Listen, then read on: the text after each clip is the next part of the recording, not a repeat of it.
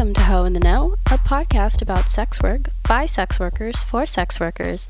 I'm so utterly alone, Selena. So utterly alone. It has been over a month at this point since the quarantine began and my club shut down. Um, for however long this will go on, and I'm living off of savings.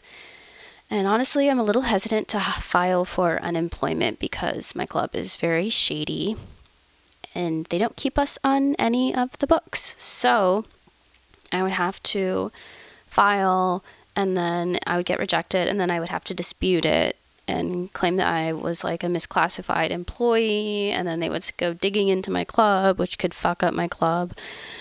But in the meantime, I'm not making any money. And I know that most of my stripper sisters and brothers are not making money either. And they, thems. So, anyway, it's kind of hard to imagine when clubs will reopen. If they reopen this year, like, will it be, will we be able to work during the summertime? Who fucking knows? So at some point, I will probably have to capitulate and file for some kind of government assistance. And I don't even know what that will look like. Are rent strikes inevitable? What will May 1st look like? It's so hard to not be completely overwhelmed in this situation. But you know what? This podcast isn't about coronavirus or the effects of the pandemic. No, it's about sex workers being up to all kinds of history making shit. So, without further ado, we begin every episode with a segment we call Historical Hoes.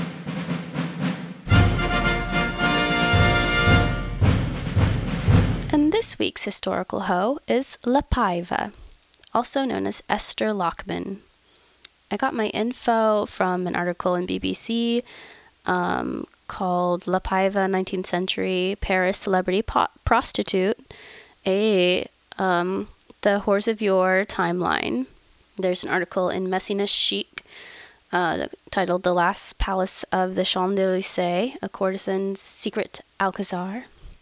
And then, of course, uh, Wikipedia, as always. So, Esther Lachmann was born May 7th, 1819, big Taurus energy for everyone paying attention in Moscow. Her father was a weaver, which speaks to me as someone who paid over $160,000 to learn to be a fiber artist, for what that's worth. Her parents were Polish Jews, which even at that time was a reason for discrimination. At 17, she got married for the first time and gave birth through her very own vaginal canal to a whole ass baby but she wasn't cut out for the life of child rearing. She dipped out and traveled to Europe, changed her name to Therese, as one does when you need to get away from your offspring as a liberated 17 year old. She wound up in Paris, where she was determined to become the Kardashian equivalent of her time. She wanted to be the baddest, the richest, the bangingest of all the ballers, uh, which all us good hoes aspire to do, honestly. Um, but she had come from poverty in Russia, so she knew she would have to fuck her way to the top. She crashed at a cheap hotel with other sex workers where she partied and turned tricks and saved her money by not eating, as we do, and put all of her savings into curating the jewels and wardrobe necessary to look the part of a noblewoman so that she could ensnare some poor Mark into footing the bill for her ticket into the high life. She started an affair with Henri Herz, a moderate wealthy pianist, first. He put her up in his apartment and decorated her in jewels, as he should have. But Therese had standards and very expensive taste. Her spending habits created a strain on the Herz financial situation, so Henri went to America to make more money. And his family began to conspire to find ways to kick Therese out of the house. So Therese was kind of like over it. She was pawning off her jewels. She wasn't especially healthy at that moment. And instead of failing, she decided to make a bold, abrupt move to London, where she was immediately successful. She continued living her rich bitch life, going to socialite events, banging rich guys, living the life at places called Royal Yada Yada or the Imperial blah blah blah. Very fancy. It was one of those it was at one of those bougie hangouts that she seduced Portuguese Marquis Albino Francesco Araújo de Paiva. They married, and Albino gave Therese the second greatest gift she would ever receive, that being a title. Meanwhile, the 1848 French Revolution upended uh, France and created the perfect situation for Therese to return to her new, or return to France with her new title. Um, so there were like a number of revolutions going on. This was one of the revolution. I think it's like the February Revolution, the January Revolution. It was a month and then a revolution. So clearly, I'm very knowledgeable. Anyway, she was now Madame de Paiva, fucking finally. And the day after her marriage, she divorced that guy, Poor Albino. She wrote him a very touching parting letter. You have obtained the object of your desire and have succeeded in making me your wife, she wrote. I, on the other hand, have acquired your name, and we can cry quits. I have acted my part honestly, without disguise, and the position I aspired to I have gained.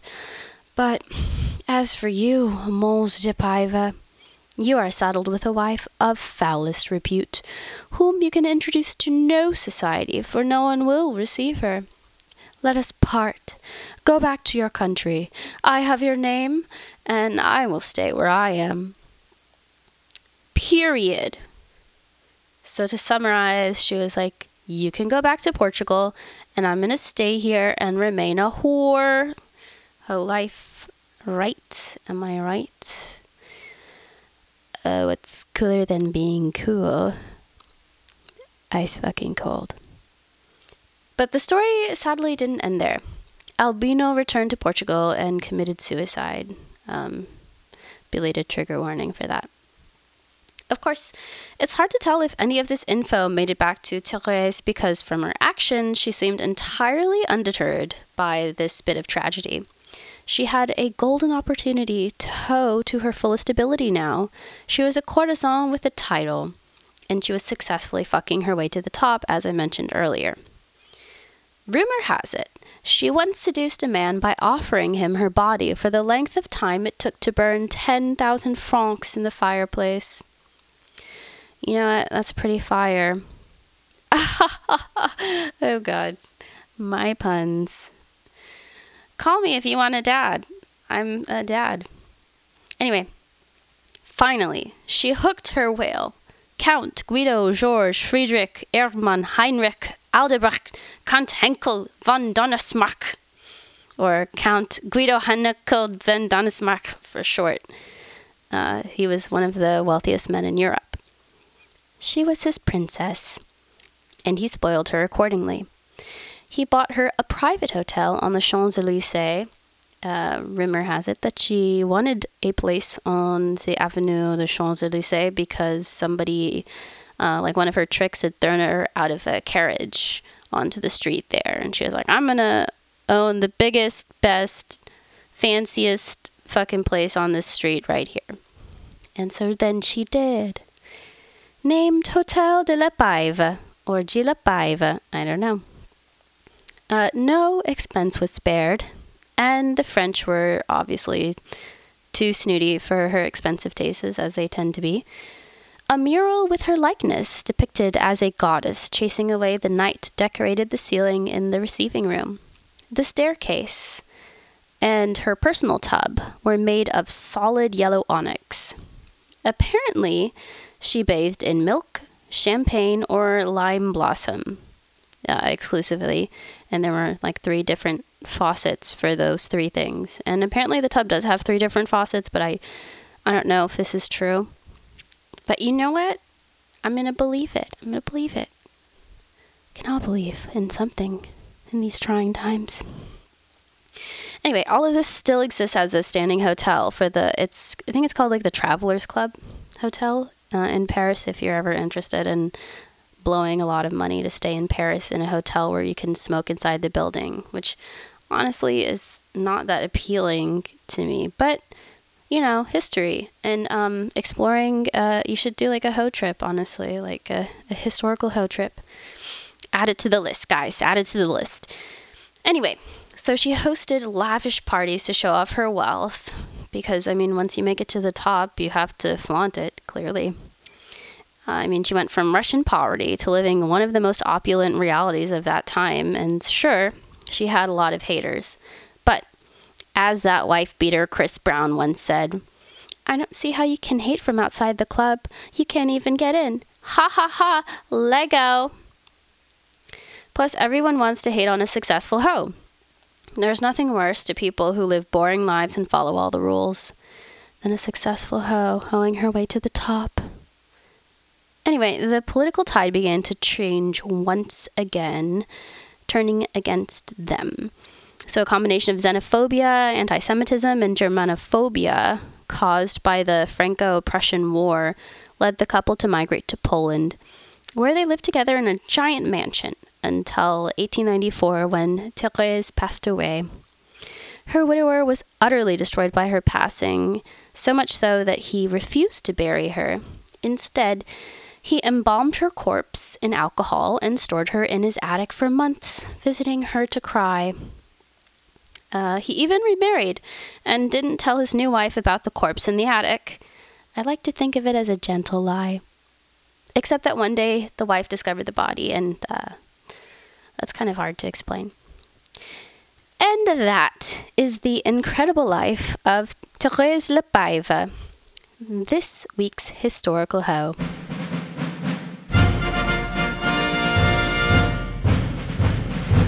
How many different places have you worked at?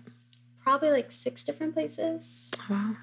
Yeah, just like a handful. It wasn't that many, and um, part of it was just like hopping around to find what club is a good fit me, for me as Mm-hmm. a person and bodily, like where I fit in the best.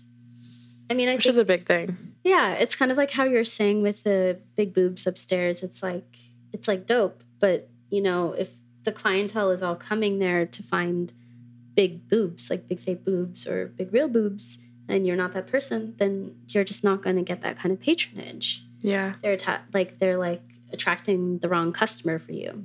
Yeah. You have to get really logical as a stripper because there's so much that you could potentially take personally you just can't afford to let get to you. And it, I feel like it's made me such a stronger, more like self loving and secure person for that Oh, yeah. reason.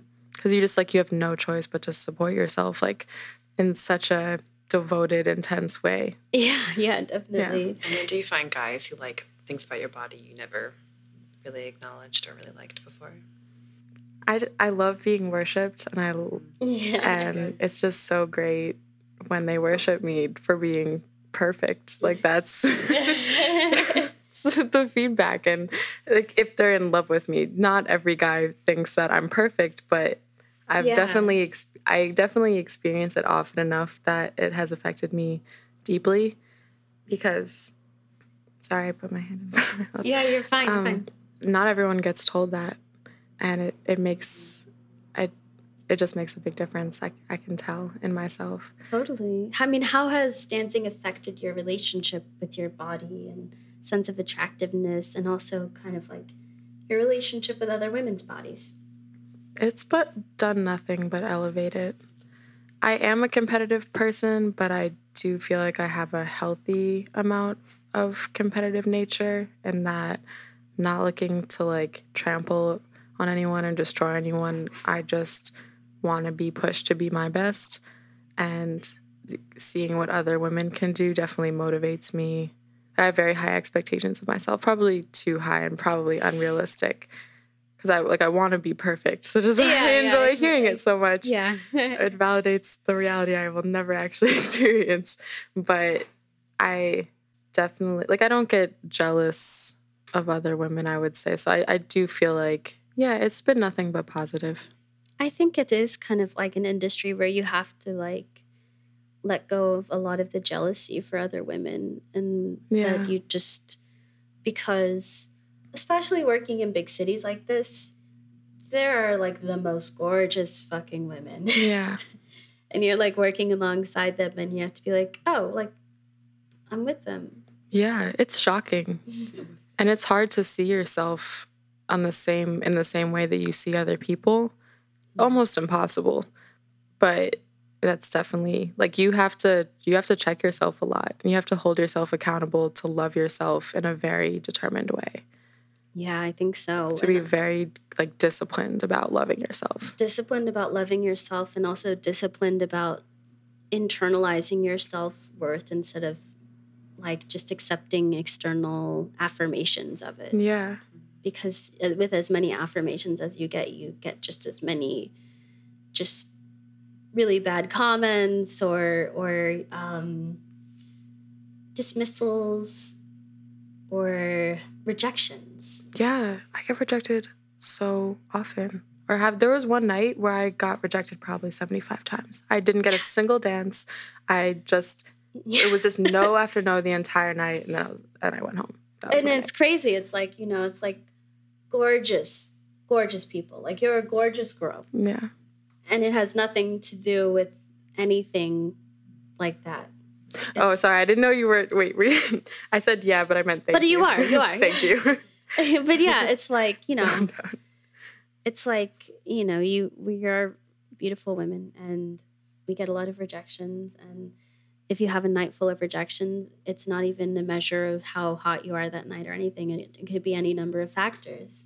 It could be that maybe the group of guys that came in are not your type. It could be that people are sensing like something like maybe you're sad or your mood is a little off. Yeah. It could just not be your night. yeah, I've had to get really serious about how often I go. Because again, high expectations. I want to pressure myself to do the most, to be the best, to do everything that I possibly can, but I can't. I have a lot of limitations.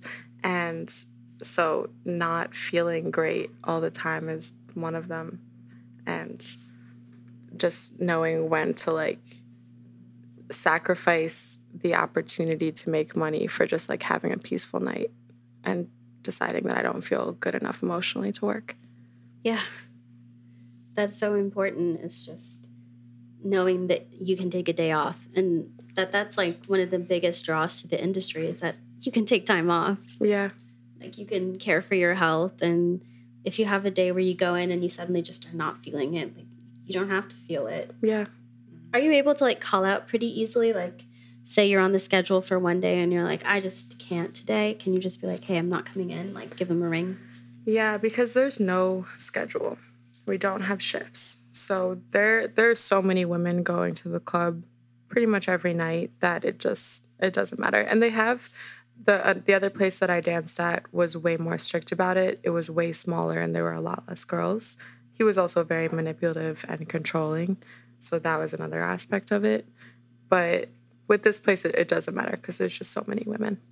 How many women work at your club on a given night? That's a good question. I would say over a hundred. Are you or kidding 100, me?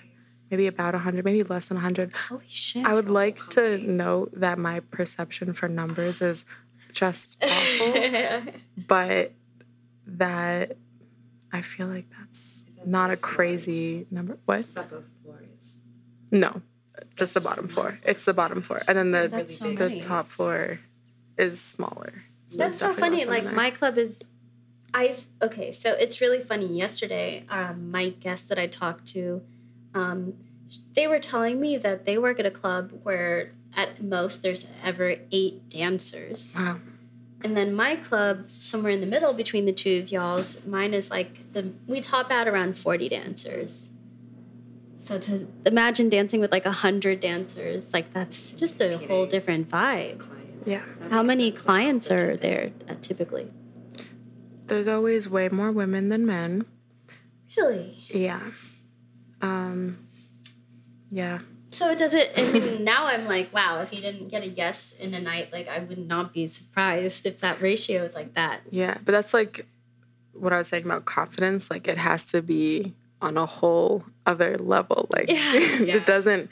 I I've also become a cockier person because it's hard to there are certain aspects of myself as a stripper that I wish I could have access more to my day to day life, and other aspects of being a stripper that I would like to not have, like the cockiness.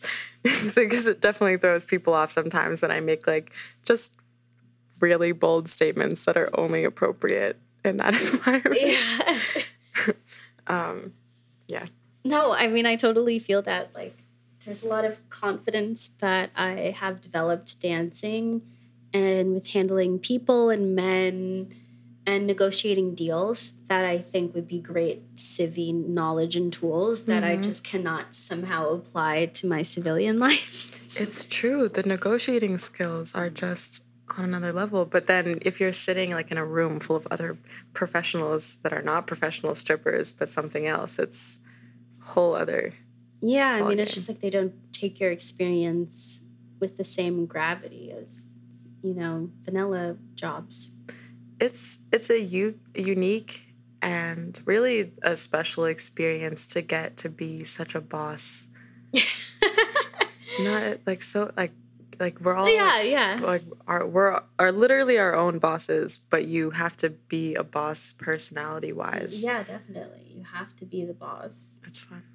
you have to treat I mean it's also like in in clubs like, you know, you're you're entertaining and winning over people who are leaders in their different occupations and stuff Yeah. like that and talking to people who are you know in very respected careers like doctors and lawyers and engineers and blah blah blah Yeah, I have a and like friend- you oh, have sorry. to like be the boss Yeah. I have a friend who was telling me that whenever she has time with clients, um, she picks their brain about what they do and she gets like financial um, I'm, I don't know what the phrase would be. She gets lessons in finances for free. She's telling Oh, me yeah. that, you know, the advice that they're giving to her for free while she sits in their lap is what they would charge hundreds and hundreds of dollars for Yeah, totally. on their own time. And I'm starting my own floral business, getting by oh wow florals. congratulations Let me know if you need a bouquet of flowers. Um, and so she was mentioning that just like you need that you have this untapped opportunity of like just the wealth of knowledge that they have as professionals in their own right that you can access. It's like you get to consult. yeah, it's free game. And they probably love Amazing. talking about it to you. Oh, they do. Not a lot of the time they don't. A lot of the mm-hmm. time, no. I get a lot of guys who don't want to talk about what they do. I feel like it strokes their ego to not talk about it because it makes them feel important. Mm-hmm. Like, oh, I can't talk about what I do. I get that a lot, and they just want me to talk about myself. which I'm Maybe they feel small at work. Maybe. I mean, it's also like the escape too. It's like they mm-hmm. want to be off whenever they're off. Yeah, they want to be in my fantasy world, not their Yeah. reality. Whatever they are. They're like, cool, I'm done with work. Why don't we send somebody else to work for me? Yeah. Well, I was just thinking about the chiropractor that you met. Oh, yeah. So I have this chiropractor guy who comes to the club and will help everybody with their spinal alignment and give us all like long massages. Like, you can sit on him for an indeterminate amount of time, like 30 minutes, an hour. That's amazing. He will massage away. That's awesome. Yeah, it's really nice to like. There was one day that I just kept I kept putting off going to a massage therapist for so long, just because it's hard to prioritize my own bodily health sometimes.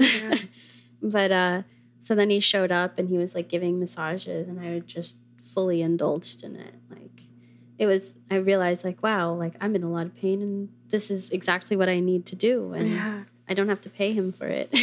Yeah, there's a bouncer at my club that's like that. You can ask him for a massage, and he's very talented. Do you have a routine before you go to work?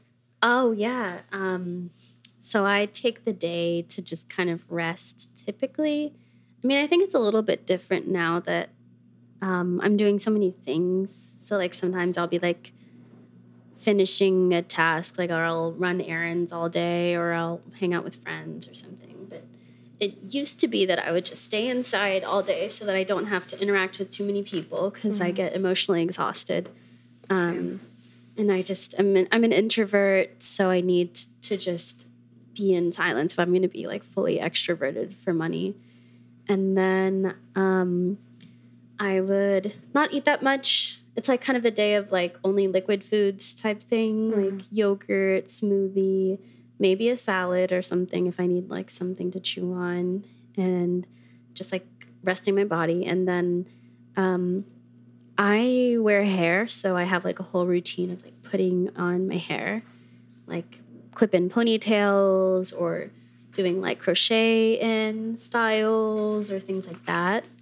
Um, and then makeup and yeah, and then um, I like listen to a podcast on the way or or another thing that I do is like to focus myself. I'm like if I'm feeling depressed, I will kind of think about what I'm excited about so that I bring that energy into my interactions. So I like I'm like, okay, so like what's something tomorrow that I'm looking forward to? And maybe it's simple. It's like I'm going to have brunch tomorrow. or maybe it's like I'm excited for this interview tomorrow. I'm excited to post the podcast. I'm excited to write the story. I'm excited to spend time with my sister. I don't know. So I focus on my energy on that positive thing, and then I can bring that kind of ebullience into my interactions with customers because they really feel that energy. Yeah, definitely. So it's kind of it's kind of expensive. It should be. I think so. It is definitely emotionally exhausting. Do you have like a post work kind of self care routine? Smoke a blunt. Ah, That's yeah. the most important part of the post experience. Um, Like it. uh, just lie in my bed naked and smoke a blunt. I love it. That's the best for like 24 hours. it, ideally, I don't. I don't usually have the option of having the day free before I work right now. Be- yeah, because you're in school. Yeah. I like when I've had experiences where like my schedule changes week to week. So Oh, there are yeah. some days where I have a day free before and then I just go to work that night and sometimes I have like things to do the next morning after like so it, it changes. Mm-hmm. But I try to schedule it so that I have lots of time after work to do absolutely nothing and talk to no one. Yeah, I mean, I think there's also just like that physical toll that Yeah. it takes. Definitely. Like, especially dancing, because it's like, it's very high impact and a lot of moving and also heels. Yeah, I actually just got real stripper heels this weekend. Oh my God, you didn't have them before? No, I was using just heels What? and I was fucking up. Girl. so it's so much better for your body. So I didn't my friend who works at the club who he's not a bouncer, he just works there. I don't know what he does. He just works there. He helps out. He's there. But he told me that last time. hand. Yeah, he told me that last time I went in. And I don't know why it took me those two years and that Yeah. one comment to get heels. But I, I have enough cash at home that I was just like, okay, I'm I'm getting heels now. oh my God. And so this week will be my first time dancing in real stripper heels. So I'm very excited to see if it makes a difference. That's so funny. I'm sure it will. What is the big difference? So pleasers are made specifically for dancing. So it's like the way that it's balanced is like it distributes the pressure on your feet more evenly instead of just putting it all on the ball of your foot and your toes. So it's like a more even step. And it's kind of more like walking in platforms, like flat platforms, than it is in walking like in a stiletto. But it has that effect. And also there's insoles, and it's like just it's just built for being like durable mm-hmm. and and also like the sticky um, vinyl and other stuff is made for friction for the pole and stuff like that it protects your foot it's just like there's so many levels of why it, it is how it is Fantastic. yeah and it was love the feet. i know and it was like designed by the person who did like the design work for sex in the city yeah Really? Oh, I didn't know that. yeah Wow, you should do a little. they came up with i know i need to do like a little many like facts. history of pleasers actually Yeah. Please, please in the back. Yeah. Or like you know how there's and I follow these art pages on Instagram or like comic pages like on this day this comic book character was born. You should do Oh, that with, like the stripper version, like history facts about strippers and burlesque dancers. Oh, that would be so fun. Yeah. Another thing, here's more work for you to do. yes. Selena, would you like more work? Why, yes, I would like to have some more. How do you typically approach customers? Very warm. Sometimes handsy, sometimes not. Do you like sit on them? Do you Yeah, like kneel or squat very- beside them? Very flirtatious. Yeah, so all those things, but it depends on it depends on the guy and how drunk I am. Are you normally like a little bit like socially lubricated with alcohol when you're on the job? Yes. Yes. I think that that can be easier. Have you ever worked sober? Yes. Is it like how do you compare? Mm. Well, I guess I would only not drink if I felt as good as I do when I'm inebriated, which is um happens I guess sparing. I don't know. I'm I have a lot of joy in my sober life, but I just enjoy drinking there because I have anxiety. And Yeah. I'm sorry, I'm struggling to I guess there's there's probably many answers to this question. I'm struggling to find the most simple and accurate one. But yeah, I'm gonna stop talking.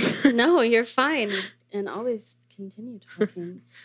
um, I mean, I think that it, it can be really helpful to have that barrier and the kind of like just mental, uh, like upswing that alcohol brings. Yeah. You like the liquid confidence, as people say. yeah. I have to be careful though, because I'm definitely sluttier when I'm drunk the drunker I get. Yeah. Have y- so like you're all- like you were talking about earlier in the well i guess it'll probably be previous episode you were talking about how you had a moment where um, a customer fell in love with you. And he wanted to be a regular but he had his partner and stuff. Um, but and you kind of felt like you could have feelings for him but you know you were keeping it very professional. Have you had other experiences of kind of like falling for a customer? Yes, I've definitely had romantic connections with customers. He was the most memorable memorable one because it was the one that almost actually that I would that I would actually could conceive it bleeding over into my personal life. Um, but he was he couldn't afford me was the other reason. it's yeah, he didn't have money. He didn't go to strip clubs. He was there with friends, oh and he really couldn't afford me. so wait did he but he bought dances with you the first time He did. And then, so we were dancing. We started making out. He, we stopped dancing because he freaked out. And then I was like, okay, do you want to sit down and talk? And then we were just like sitting for a long time. But I was like, you still need to pay me for my time. He only had $200, and that was the number that I offered. Like, I came up with that number, and he was like, that's actually the exact amount of money that I have. Um, well i'm glad he wasn't coming in totally broke yeah. No, he was like, he was going to get dances. He was not expecting all of that to happen. He was just going to get a couple dances with a girl that he didn't care about, not think about it at all. And that's not how it went at all. no no No. oh it's really like it's wild whenever you like a customer and then the other thing is like and you like you're totally right it's like you know a lot maybe the person that you like can't afford your time Yeah. I also just am not emotionally available to cater to these men outside of the strip club. That is the biggest reason. yeah I don't have regulars because I don't want to talk to them. it's just like additional unpaid time Yeah. that you dedicate to sustaining relationships. Like texting is ex- it's just like so extra. Taking a cute selfie is is just like it's a lot of setup. You need the right lighting. Yeah. You need the right situation. You have to have some makeup on or have your body right. Like Yeah. you can't just have like gorged yourself on a whole pizza. Exactly. Unless they're into that. Unless they're into that. That's totally true. Haven't found that guy yet either. Have you had any like fetish clients come in? Yes, I had one guy who liked being humiliated. That was my first time doing that. So that was What kind of humiliation? He just wanted to be put down. Like he wanted me to insult him and belittle him, make Like- him feel small. Oh, so just like that he was inadequate and it, it wasn't like a small penis humiliation type thing? Um, I think that that was a part of it. He he just wanted. I just remember him wanting to be put down verbally. Oh, Yeah. that's, I mean, it's always fun whenever like fetish people come in. They're like kind of a treat because it's like, you know, the typical thing is like you get a guy, you talk, you dance, you ask for the tip, blah, blah, blah. But whenever it's like something special, like I need to suck on the entirety of your foot. Oh, I would if there's a guy. yeah, I love. I was about to say that I love the foot foot fetish guys because Yeah. I always get a foot massage. It's so Oh, great. yeah. Yeah, although sometimes it's wild. Like I remember this old black guy had an intense foot fetish, and um, he put my whole foot in his mouth wow. and just was like really intense about it. wow. And I was like very surprised with his vigor. That's amazing. Yeah, he was trying to he was trying to eat me from the feet up. wow. What other fetish experiences have you had? Oh God. Um. So I talked about one about uh, twisting a guy's man titties and making fun of his baby dick, and Nice. then um, another one that I had was a guy who was just wanted me to overpower him. He was really into like muscle worship, and I'm like pretty muscular and generally strong, and he just like knew that, and he liked my dominance, and he wanted me to like wrestle his hands apart and stuff, or Mhm. like pin him down, and like um, he also wanted me to like mush his balls and stuff, so I got to like smash his balls and um, and, and choke him and whatnot. Were you nervous about really damaging his penis? Not at all. Okay. I feel like I would be. I mean, sometimes I'd be nervous. They're so fragile. yeah, yeah. I mean, like It's weird. People say you don't have the balls. Like they're so fragile, they they are so like, tender. they're very tender, and so it's a treat whenever I get to smush them. I mean, he was like, he was very kind. He's a sweet guy, like super dope, nice, officey type married guy. His wife doesn't really know about his fetishes, and he doesn't intend to like indulge them with her and all. Mhm. But he like wants an outlet for what he wants. Yeah. So he was super kind, super respectful. Like I love whenever he happens into the club. But um, yeah, I mean, I I'm I'm careful. Like I'm not just like, you know, like step on it, or, like really jump on his nuts. Like it's more like I'll I'll like apply pressure and then I'll ease off and then I'll go for more pressure and see if it's okay. Like I'll check in with him intermittently. Like whenever I'm choking him, I'll like choke him for like a couple of seconds and then I'll like ease off and then I'll like go back in again and be like and then if he needs to like he'll like tap out if he needs to. So okay. he hasn't passed out on me. uh, and one guy has passed out on me. what did you do? I, I was I like freaked out a little bit. I was like, "Don't you fucking fuck with me! Like, wake the fuck up right now!" That's awesome. and then it was like he was really passed out, and I was like, "Oh, like shit, are you okay?" he was he was really nice about it though. He was like, "Man, that was weird. Like, it was like a huh? It was from choking. Yeah, it was from choking." Oh shit. He didn't know.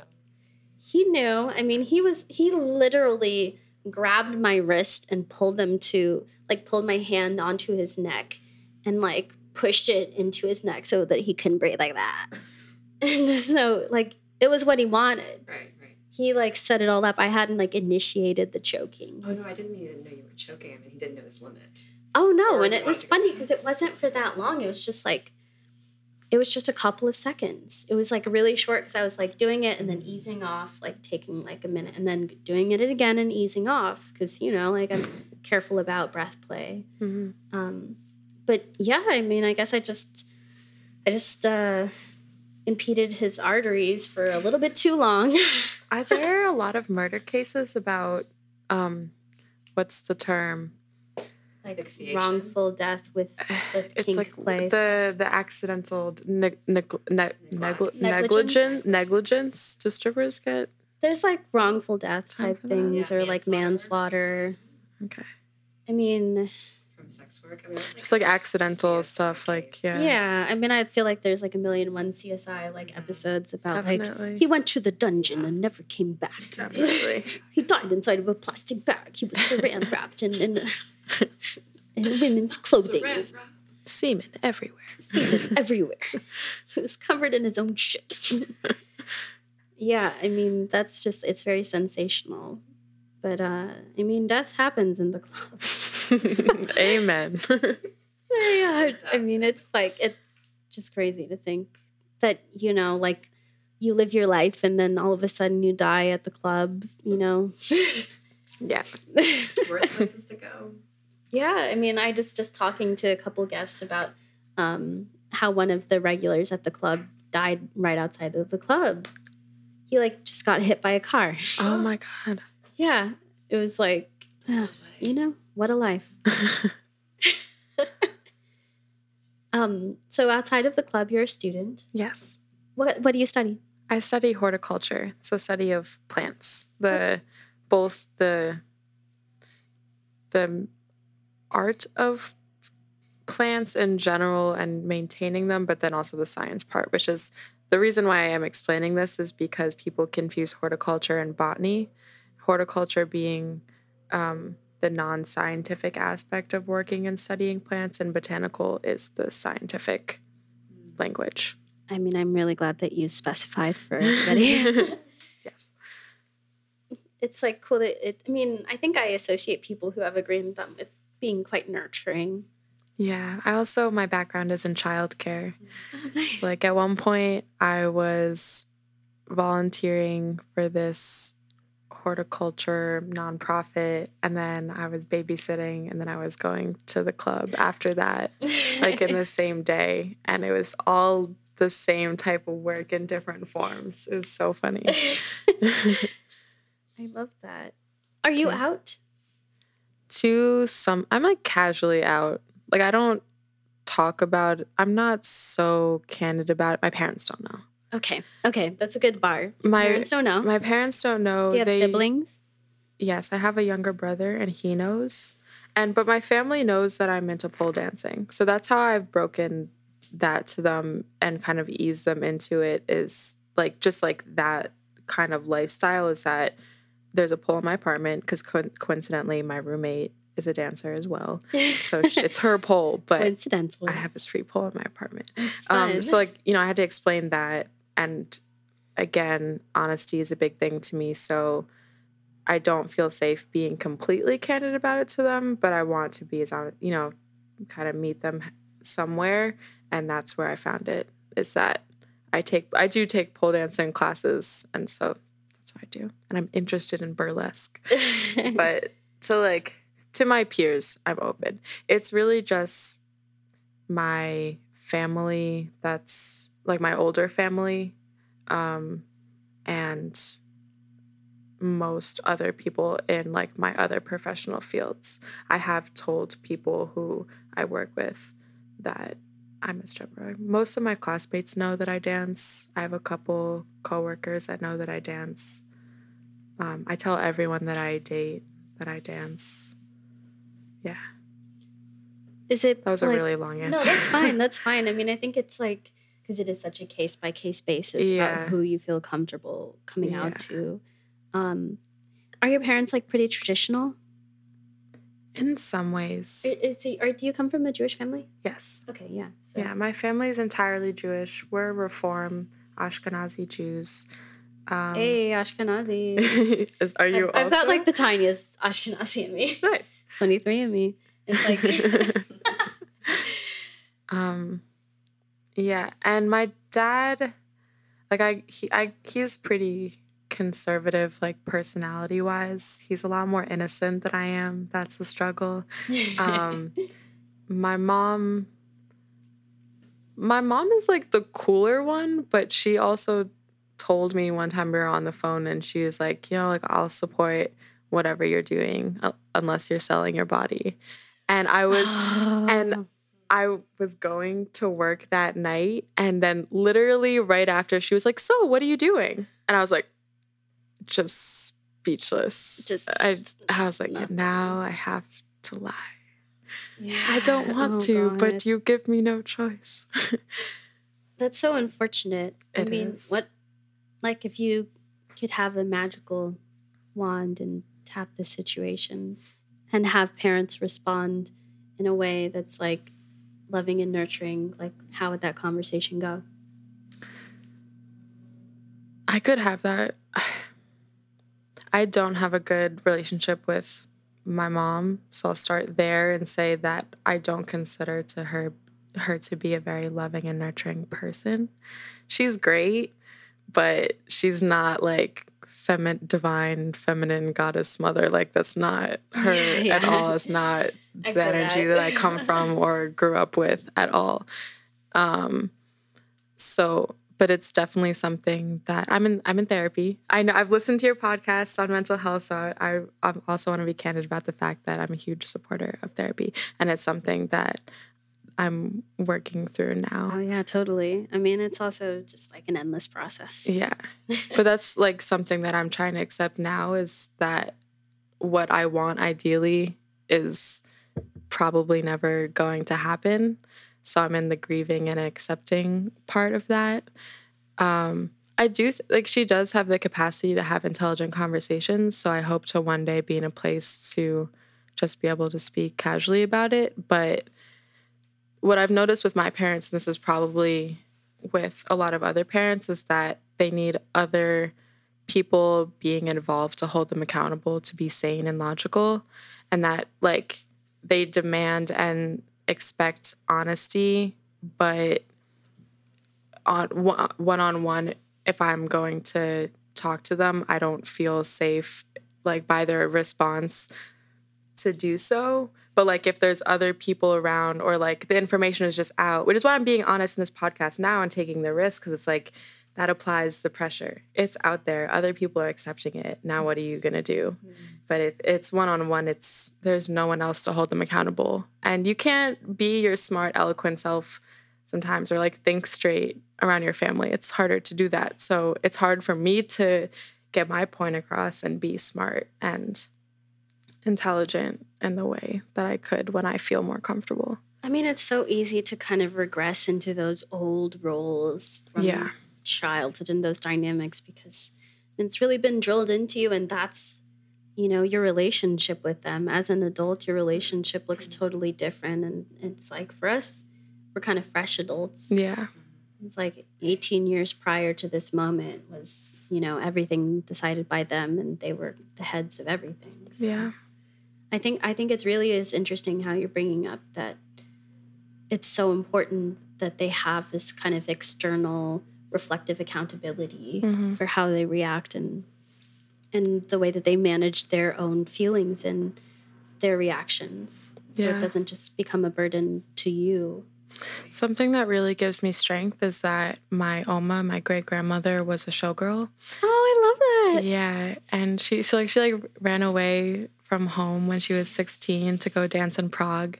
Like oh her like her mom received a cable in Germany and she like got on the train and dragged her back and like she was a rebel, she was a free spirit and I connect with her on a spiritual level very deeply. And so having that in my family um, and in my family history is really important to me. Like my grandfather, he, you know, when my grandmother was working when they came to America, they came during World War II, like the beginning of the Holocaust. Um, and so she had to keep my grandfather like safe and with her. And so while she was working, he would be like in the the back rooms helping strippers sew on their sequins for their costumes. I fucking god. Yeah. So, So so precious. yeah, it's it's a precious memory that I have of something I didn't experience. But again, storytelling it's very important. It's also in your genes a little bit. Yeah, yeah. I have. I'll show you photos after. I think you would Oh, yeah, I appreciate can't them. They're wait. I'm so beautiful. excited. Oh my god, that's so sweet. But that's like when I do have an opportunity, or like it's just the timing is right for me to be completely open about it. That's something that I keep in mind. Is like preparing for criticism. Criticism is that it is in my blood. Yeah. to be this free spirited person and to be a sexual person, to have sexuality. and to not want to repress it. Yeah. Yeah. That's It's so the whole great. phrase like sell your body. Like as soon as you said that, I thought, but how wrong that is. yeah. It's like a weird societal thing that we hear and we repeat. Yeah. And like many people sell their bodies in different manual ways. Like, Yeah. I, nine to five. yeah, I I sell my body by doing like a lot of manual work and injuring my back and continuing Mm-hmm. to work through it. And so like what are we really judging here? you Yeah. know? And we're looking at it wrong. So that whole holding them or asking society to hold them accountable, I think is really wise and beautiful. I never thought about that Thank before. you. It has what it's what I've relied on. It's like how I've gotten through. It's how I got through my home life. Because if your parents are so stressed out that they can't think straight, then you need other sane adults around you to keep your parents in line. 100%. Because they can't. They don't respect you enough as a person to Yeah. allow them to do to you to do for you to do it, even if you know, and even if you're right, and even if you are intelligent enough to express it. Even if they acknowledge that you're intelligent and they know that you know and they know that you're maybe the brightest kid, you know, like they're still not going to Yeah. respect you when it comes down to it whenever they're stressed and in that situation. I mean, Yeah. That's how it is. Yep. Well, time for some rapid fire questions. Okay. All right. What's your favorite kind of pleaser? So the shoes, right? Yeah. Okay, the ones that I got, which I'm gonna say they're my favorite because they're the ones I chose, my first ones, are the clear ones, but they have rhinestones on them, so they're Okay. sparkly. Yeah. Cute. Again, your sparkles. Yes. Um, I guess you're not a pole dancer yet. Not yet. But what's the question? It's like, are you a pole dancer or a floor work gal? Both. I want to be versatile as fuck. Hell yeah. How often do you wash your stripper clothes? It depends on if I. So I'm like kind of sloppy. So like if I, you know, I get I'm prone to stains. Obviously, my underwear gets washed after one use, and um, unless someone with a fetish had a special request, but that has never Yeah. happened before. But I'm flexible. I'm waiting for it to happen. Yeah. um so I guess that with the outfits, every couple weeks. Okay, that's gotcha. when I do laundry. Um, do you have a work wife? Yes. But again, I'm inconsistent and so are they. Okay, well, who's your work wife? She Stripper name. mm, she uses her real name because yeah, her This is her per- her performance name is what she goes by on the daily. okay. So her real name is less far less known than her performance name. gotcha. Yeah. Okay, well, you have a stripper wife. What's the most money you've ever made in a night? I think 1300 Nice. somewhere between 1100 and 1300 yeah Hypothetically, if you had a daughter or son who wanted to be a stripper, would you support their decision? absolutely i think the thing that i would struggle with the most is not putting my experience on them and like removing myself like creating distance being supportive but not like trying to make it my own thing yeah Yeah, I like that. And now it's time for a quick commercial break. Normally, I don't advertise real things, but this time I wanted to actually ask y'all to do a little something for me. I've started writing erotica, full disclosure, and would love to share it with you, but in return, I'd love for y'all to send me some of the smut you've written. And also, you could definitely write me some. We all have nothing but time right now, and I'm sure y'all are all jerking off so much. It could be good, bad, kooky, whatever vibe you're feeling. Send it to me as a Google Doc. Link uh, hointheknow at gmail.com. I'll put that in the bio in case you want to me to spell it out for you. But it's it's spelled the way that this is spelled, which is to say tricky and hukes in the nukes for for everybody who reads it as it's spelled. Hukes in the nukes. So anyway, I'm collecting them for a quarantine smut scene. Um, I mean, let's face it, we're all fucking jerking the lurkin, flicking them beans more than normal because it's one of the few things that feel good at this moment. And I would love to collect it all and make it into something dope we can all share and jerk off to. So, here's a taste of one of mine. Peter's eyes widened as his eyebrows drew together and his lips pursed in a sharp inhale. His hips bucked forward, dipping deeper into Iz's mouth. His hand ran through her hair. Iz paused with her tongue out, gently lapping at the head of his cock. to look at Peter. His eyes were wild, wide open and begging. He tenderly gathered her hair with one hand and held it out of the way. He smiled internally. It was an intimate gesture. Was this something more? She took her time, feeling the shaft in her mouth, lapping at his balls, drawing circles with her tongue around the head. Stop! Peter pulled away and stood up, tugging at his balls, trying to hold back from coming. Iz smirked as he squirmed. Are you sure? Iz teased. Get on all fours, Peter directed. Iz acquiesced and got on her hands and knees. Peter laid a hand on her upper back. Now lower. Iz sensed Peter kneeling behind her.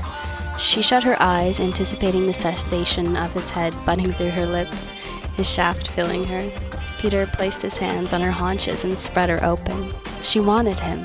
She was ready.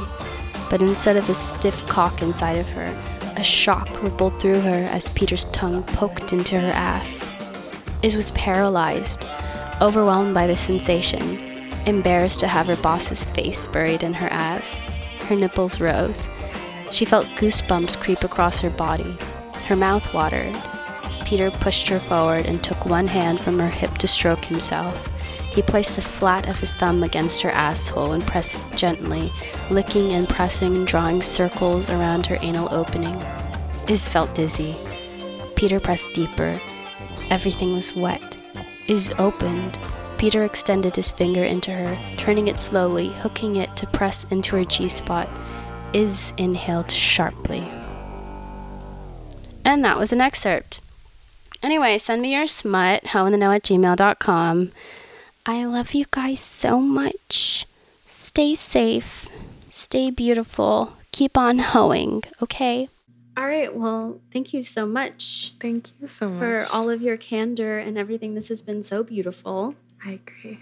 Um, where can we find you on social media? That's a good question. Flowers of Evil with two underscores in between the three words. So flowers underscore Under- of underscore evil. Yes, but two underscores Oh. at a time. So it's flowers underscore underscore of underscore underscore evil. Awesome. So I will post that in the bio. Anywhere else we can find you or any events you want to plug? No, but I would like to plug my floral design business, Getting by Florals. Getting by florals. getting by. Yeah, like I'm getting by. Do you have a dot com? I don't have a dot com, but I have an Instagram handle for that as well, which is getting by period florals. Perfect. Um, Niki, you want to plug anything? Sure. Uh, you can find me on Instagram. I'm at nim.mim. Cute. Try saying it out loud. Nimim. Um, Nimim, my initials. And you can find my website. Um, it's niki-murphy.com. Niki, N-I-K-I. Beautiful. I am Selena Nostrupa. You can find me on Instagram at Pretty Boy Girl. You can support this project via Patreon at The Real Pretty Boy Girl. You can email us at hointheknow at gmail.com. You can follow us on Instagram at hointheknow as well. I think that's it. All right. Well, thank you so much for tuning into this episode of Ho in the Know. Have a wonderful day when you listen to this. bye bye. Bye. More money, I want your money. I want more money.